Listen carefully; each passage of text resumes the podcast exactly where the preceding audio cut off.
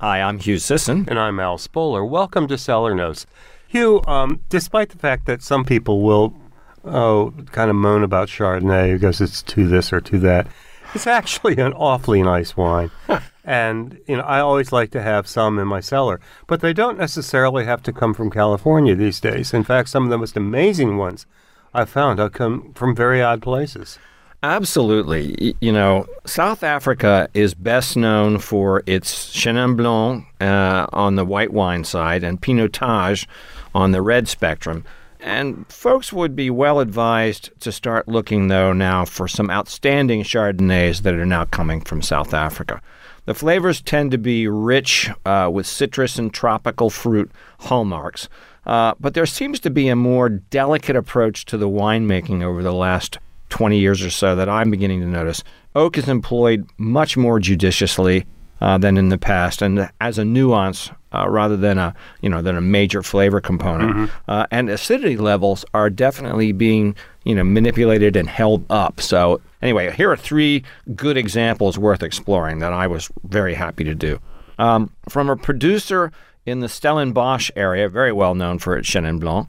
Uh, this is from Thelema Mountain Vineyards. I think it's pronounced with a hard T, but it looks like Thelma with an extra E. So from Thelema Mountain Vineyards in Stellenbosch, the 2019 Chardonnay is a stunner, frankly. It's pale gold, aromas and of citrus and peach, has a lovely yeasty note, uh, followed by lush fruit and texture with a touch of, just a nice touch of oak in the finish.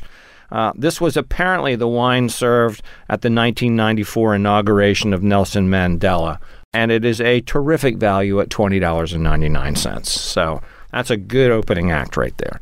Um, next was a wine from a producer called De Wetshof. Uh, that's W E T S H O F. Uh, the wine is called Limestone Hill Chardonnay, uh, also from the 2022 vineyard vintage. Uh, this is unoaked, uh, and the wine shows bright apple, citrus, and peach flavors, but has a very understated elegance that is appealing. It, it's sort of like it's all there, and you take a sip, and then you stand back and you go, gee, that's really good, but it didn't whack me over the head. So mm-hmm. it, was, it, was, really nicely understated. Another great value at $20.99.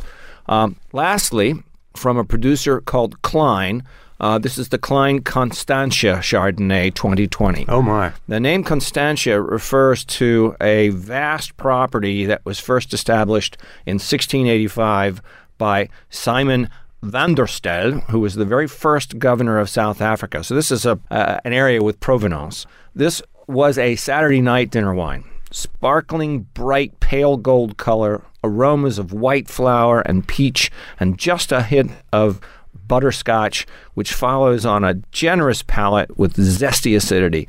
The wine sees very subtle oak, does not undergo any malolactic fermentation, something I enjoy seeing more and more, uh, and wraps in at a Saturday night dinner wine at $39.99 very tough choice this week on the wine of the week. All three of these were outstanding, however different. The Klein was notable for its overall quality, the De Wetshof for its understated elegance, and the Thelema for its generous overall flavor profile. However, the 2099 price point for the Thelema 2019 Chardonnay that kind of wins the day for me. Yeah. Much to like here.